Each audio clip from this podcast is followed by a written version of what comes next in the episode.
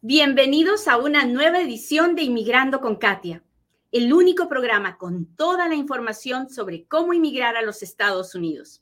Mi nombre es Katia Quiroz, abogada de inmigración. Empezamos. Error número uno.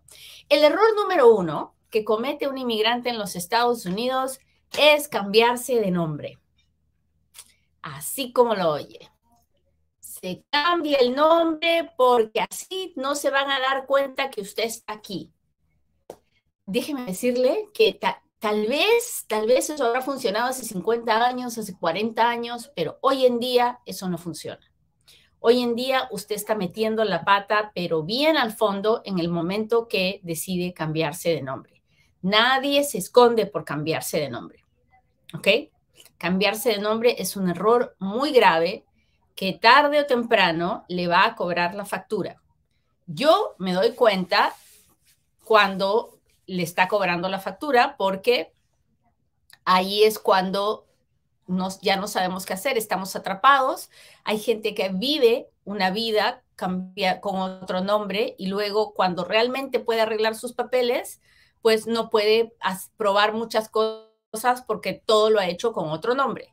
Hay gente que ah, trabaja con otro nombre y luego no puede hacer sus impuestos porque no tiene documentos a su nombre para poder hacer sus impuestos. Hay gente que ah, usa otro nombre y vive con otra identidad y está y luego termina siendo acusada de robo de identidad. Entonces, algo que uno nunca debe hacer por ningún motivo, bajo ninguna razón, es cambiarse de nombre. Aún si usted fue deportado, salió y se volvió a meter, no se ande cambiando de nombre estamos metiéndonos en un problema más. Hasta ahí estamos claros. Si me ha entendido, por favor, agarre su teléfono y contésteme esta pregunta. ¿Cuál es el primer error que nadie debe cometer? Y escríbame.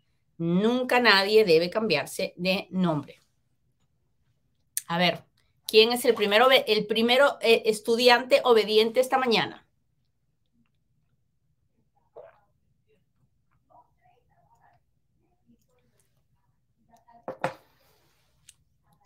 No cambiaré de nombres. Mari López, te llevas el premio hoy día. Muy bien. Félix.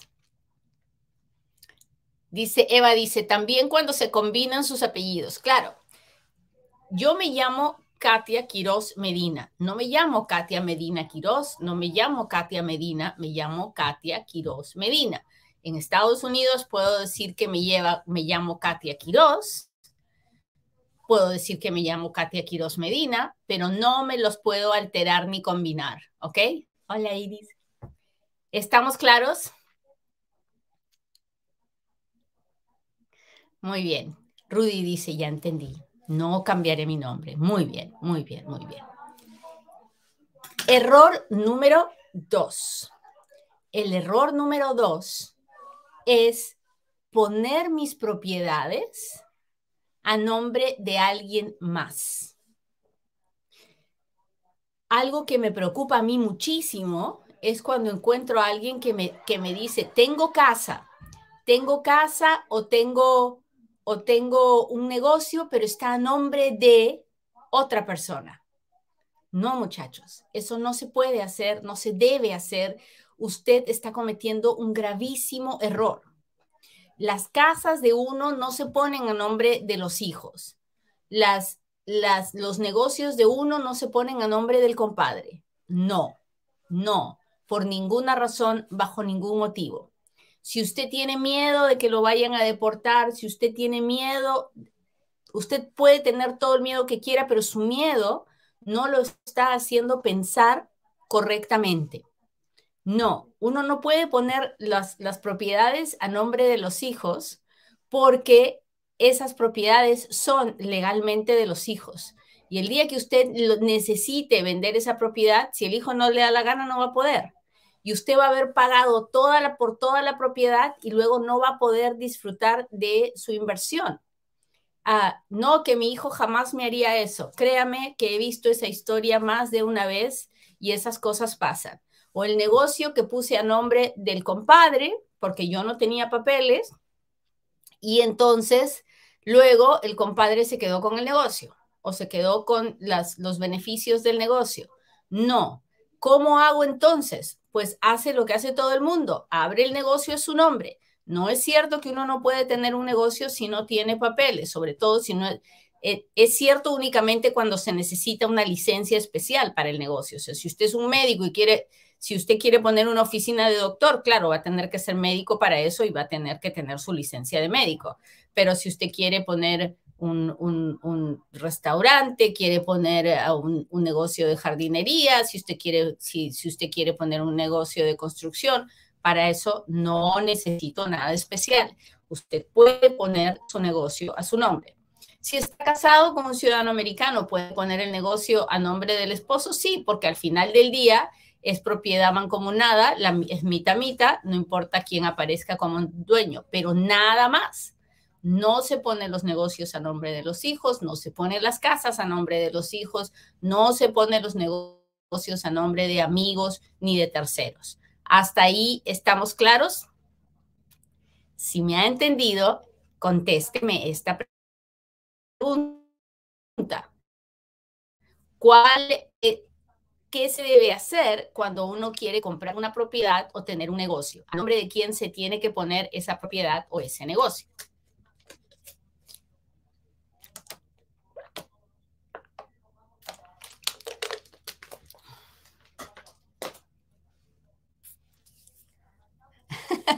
Claudia, muy bien. Ah, Sarem dice, mío, mío, muy bien, muy bien. Y usted me dirá, Katia, ¿cómo va a ser? ¿Quién va a hacer eso? Ah, muchísimas personas.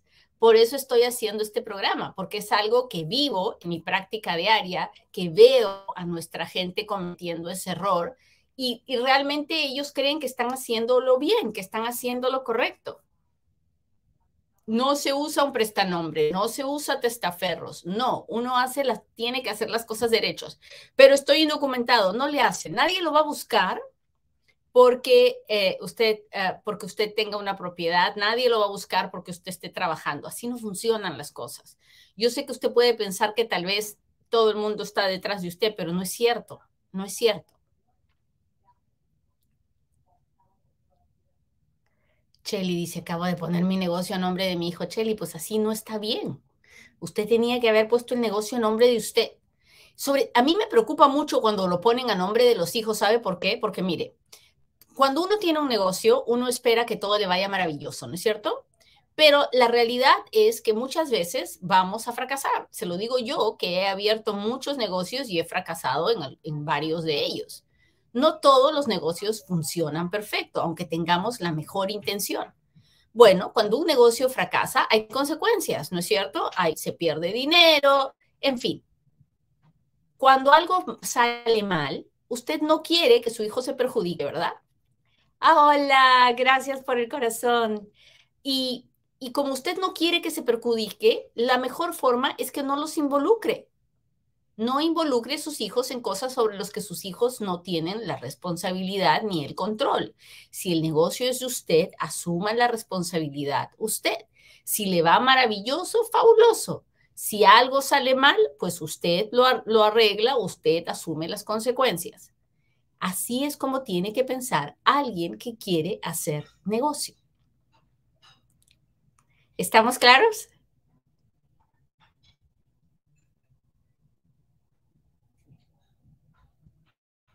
Muy bien. Hola, Carol. ¿Cómo está? ¿Cómo está? Muy bien. Vamos al error número tres. No debe cometer. No se debe cometer este error jamás. Y el error es no hacer una declaración de impuestos. Usted debe hacer su declaración de impuestos si es que gana dinero en los Estados Unidos. No es cierto que porque está indocumentado no tiene que declarar. No es cierto, no es cierto, le están engañando. No es cierto que porque usted está indocumentado nadie sabe que usted aquí, está usted aquí.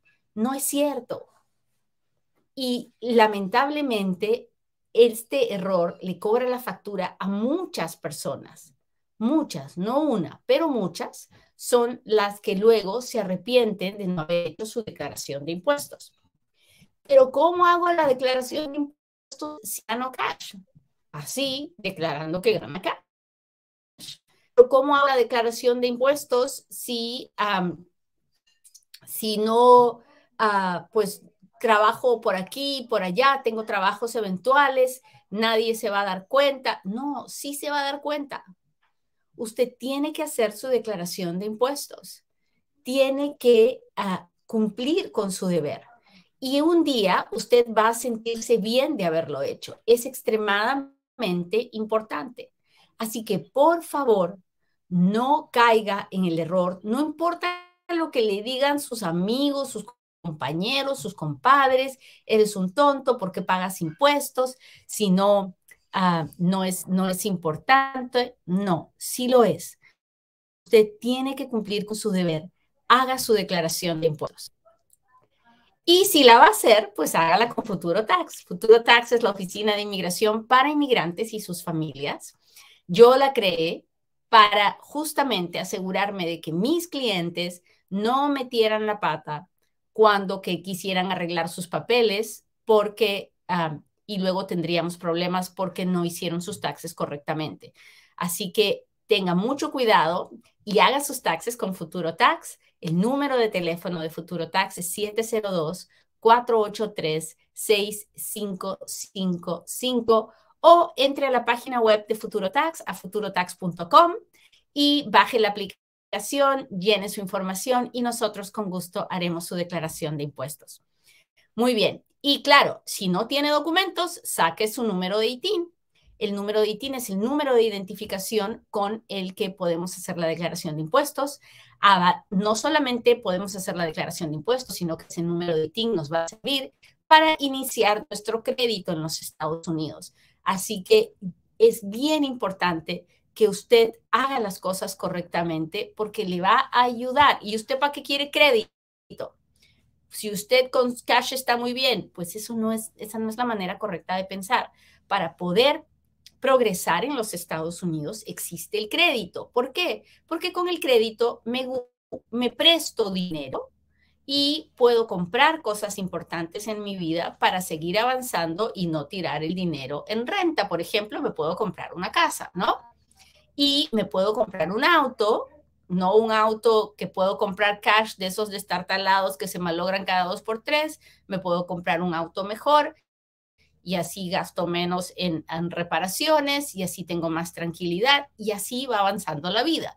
Así que ah, es bien importante que usted pueda imitar las cosas positivas de lo que se hace en los Estados Unidos, ¿no? Yo no estoy pidiendo que imite todo lo que ve porque hay cosas que no están bien, pero podemos imitar cosas positivas para mejorar nuestra vida en los Estados Unidos.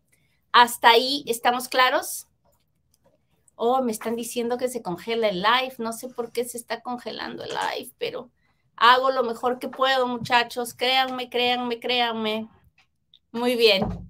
Listo. Entonces, ¿cuál era el tercer error que no debemos cometer? ¿Qué es lo que usted tiene que hacer todos los años si trabajó en los Estados Unidos? Cuénteme, cuénteme, cuénteme.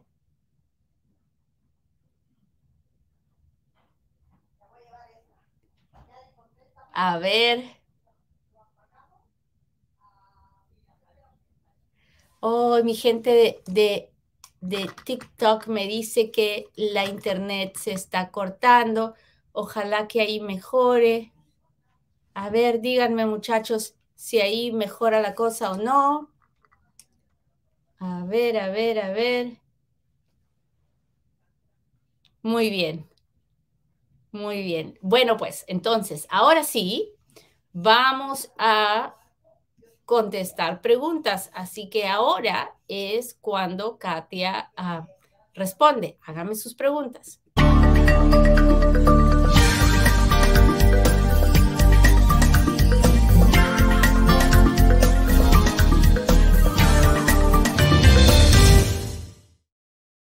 Gracias, Blanquita, por avisarme que mejoró. Tal vez es el lugar donde está mi teléfono.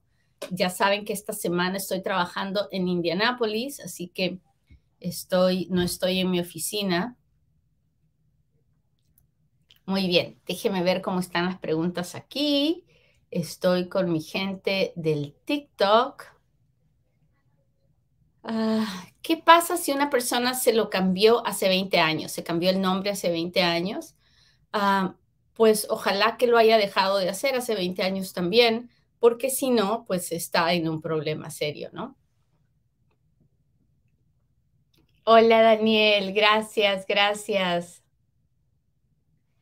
Ah, gracias Daniel. Cuando ya tienes la residencia, ¿qué se hace para que te den lo que trabajaste con el seguro chueco?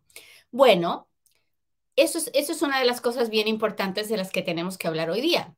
Cuando uno hace sus taxes, cuando está indocumentado en los Estados Unidos, uno hace su reporte con su número de ITIN, ¿verdad? Luego, cuando uno arregla papeles, uno puede ir a la oficina del IRS y decirles, oye, ahora tengo un número, un nuevo número de seguro social y necesito pasar todos mis aportes que hice con el número de ITIN al número de seguro social.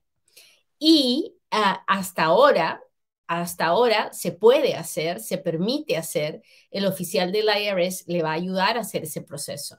Y luego usted puede ir al Seguro Social y pedir también que le pasen todos los créditos a su cuenta del Seguro Social. Hay, hay oficiales del IRS que pueden intentar resistirse, hay oficiales del Seguro Social que pueden no querer hacerle caso, pero bajo la ley es permitido y es posible.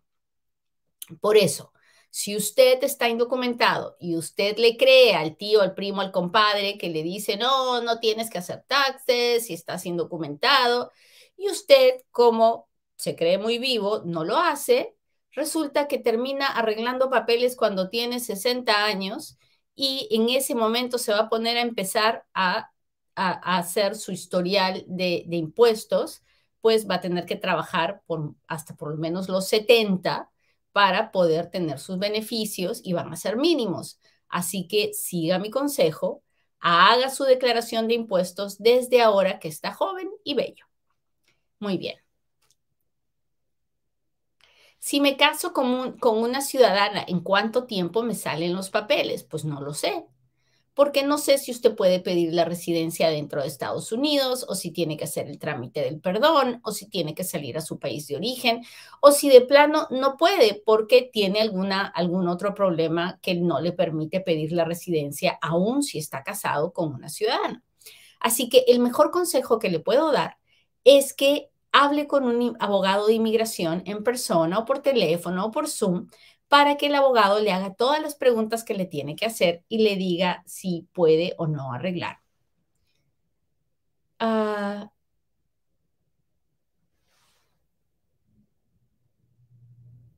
¿Y por casamiento se le cambia el apellido a la esposa? Sí, eso es algo muy común en los Estados Unidos. Uno puede cambiar de nombre legalmente. ¿Y cuándo cambia uno de nombre legalmente? Cuando hay un juez que ah, lo permite. Entonces, cuando uno va a casarse, uno se casa y va al frente a un juez de paz y el juez los casa, ¿no? Y entonces, como parte de ese acto del matrimonio, la esposa o el esposo pueden ah, asumir el apellido de la otra persona. Entonces, así es como las esposas toman el nombre del esposo y cambian de apellido. Cuando uno se divorcia, uno va frente a un juez. Y cuando está frente al juez, puede en ese momento también cambiar de apellido.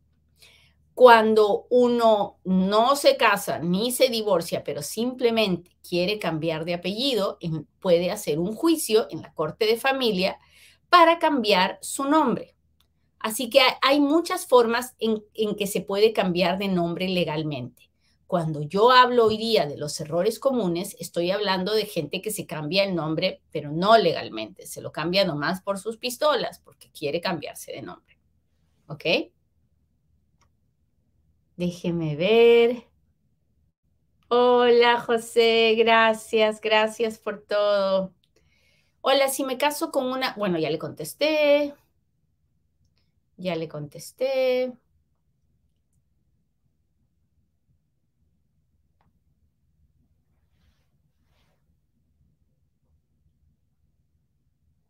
Viví en Estados Unidos de niña hasta los 21, tengo diploma de high school y tengo visa. ¿Cuál sería mi opción? No lo sé, Alex. Tendría que hacerle muchas preguntas antes de poder decirle cuáles son sus opciones. Hable con un abogado en persona. ¿Ok?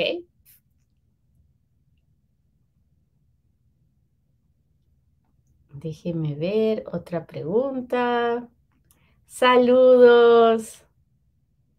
Hola. Muchas gracias. Abogado Pulido, muchas gracias por el corazón.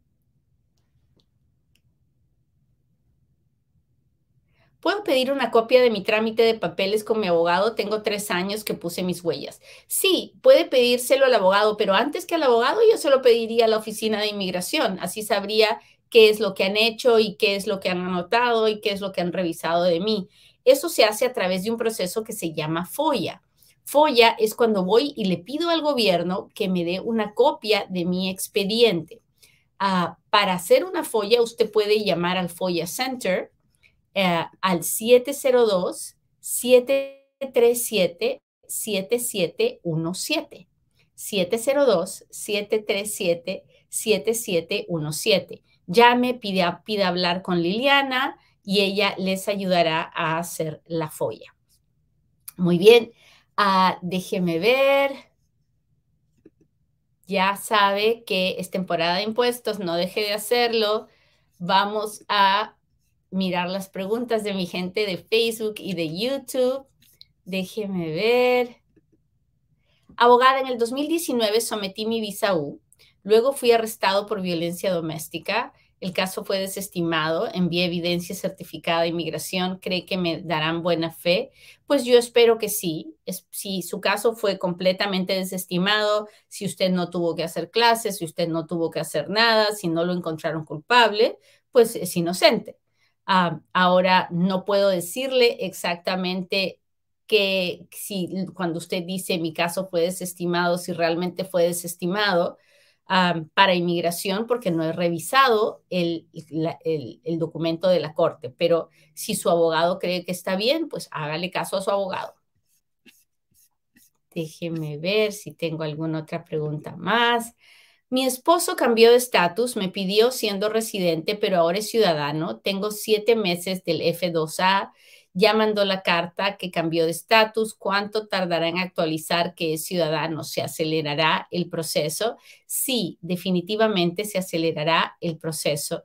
No sé dónde está usted, Vanessa, pero si usted está en los Estados Unidos y entró con visa de turista, ahora mismo usted podrá pedir la residencia sin tener que salir. Si usted está fuera y está esperando la cita consular, el proceso se acelerará y ah, con el favor de Dios le, le enviarán la carta del Centro Nacional de Visas mucho más rápido. Déjeme ver si tengo alguien más aquí de los super chats y los super stickers. Ahí voy, ahí voy, ahí voy, muchachos. Ahí voy, ahí voy, ahí voy.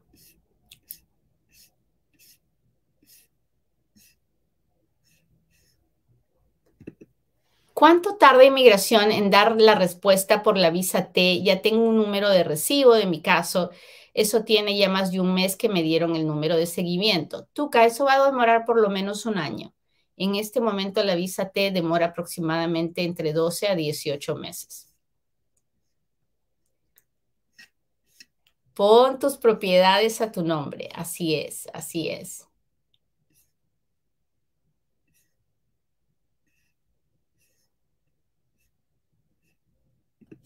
¿Se puede hacer una auditoría para que el IRS me regrese los créditos de cuando no tenía seguro? No se tiene que hacer una auditoría para eso. Lo que tiene que hacer usted es acercarse al IRS y contarles que usted, la persona de ese número de ITIN y la persona del nuevo número de seguro social son la misma persona y ellos harán, harán ese trámite. Déjenme ver si tengo alguien más. Saludos, saludos, gracias. A ver, a ver, a ver. veamos a Carol en Facebook. Tengo la primera corte y no tengo abogado. Consulté uno y me dijo que no califico para nada porque ya pasó un año. ¿Qué puedo hacer? pues estamos en problemas, Carolcita, porque usted tenía un año para hacer la aplicación de asilo. consulte con un segundo abogado, vea si le puede representar, pero es muy probable, yo no sé si en este tiempo que usted ha estado aquí ha sido víctima de algún crimen, se ha casado, no se ha casado, en fin, no sé nada.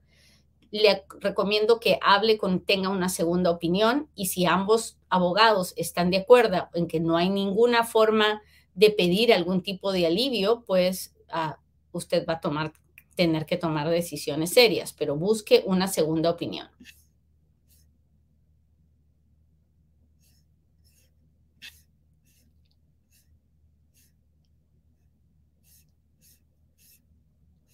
Déjeme ver otra pregunta.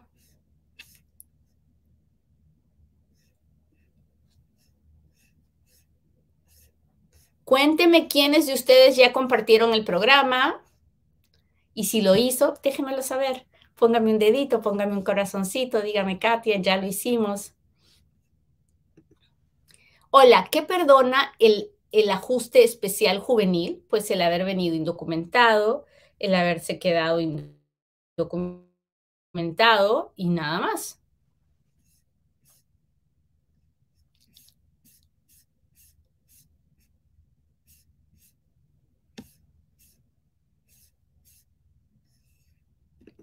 Una pregunta, abogada. ¿Cuánto para conseguir las huellas en inmigración por la frontera hace 10 años? Gracias. Ah, para eso tiene que hacer una folla. Llame al Folla Center y vea cómo hacer este trámite. Muy bien, muchachos, les agradezco mucho que me hayan acompañado hoy día. Le pido a Dios que tengan un lindo día, que hoy día no permitan que su mente les juegue los trucos y les haga creer que son más importantes que alguien o que son más grandes que alguien o más poderosos que alguien. No es verdad. Al final del día, todos somos exactamente iguales al que está a tu lado. Y lo más importante es poder sentirte, sentirte un instrumento de Dios, porque eso te hace poder dar amor y el dar amor te permite ser más grande a los ojos de Dios, que es lo único que importa. Muy bien, nos vemos en la próxima, Inmigrando con Katia.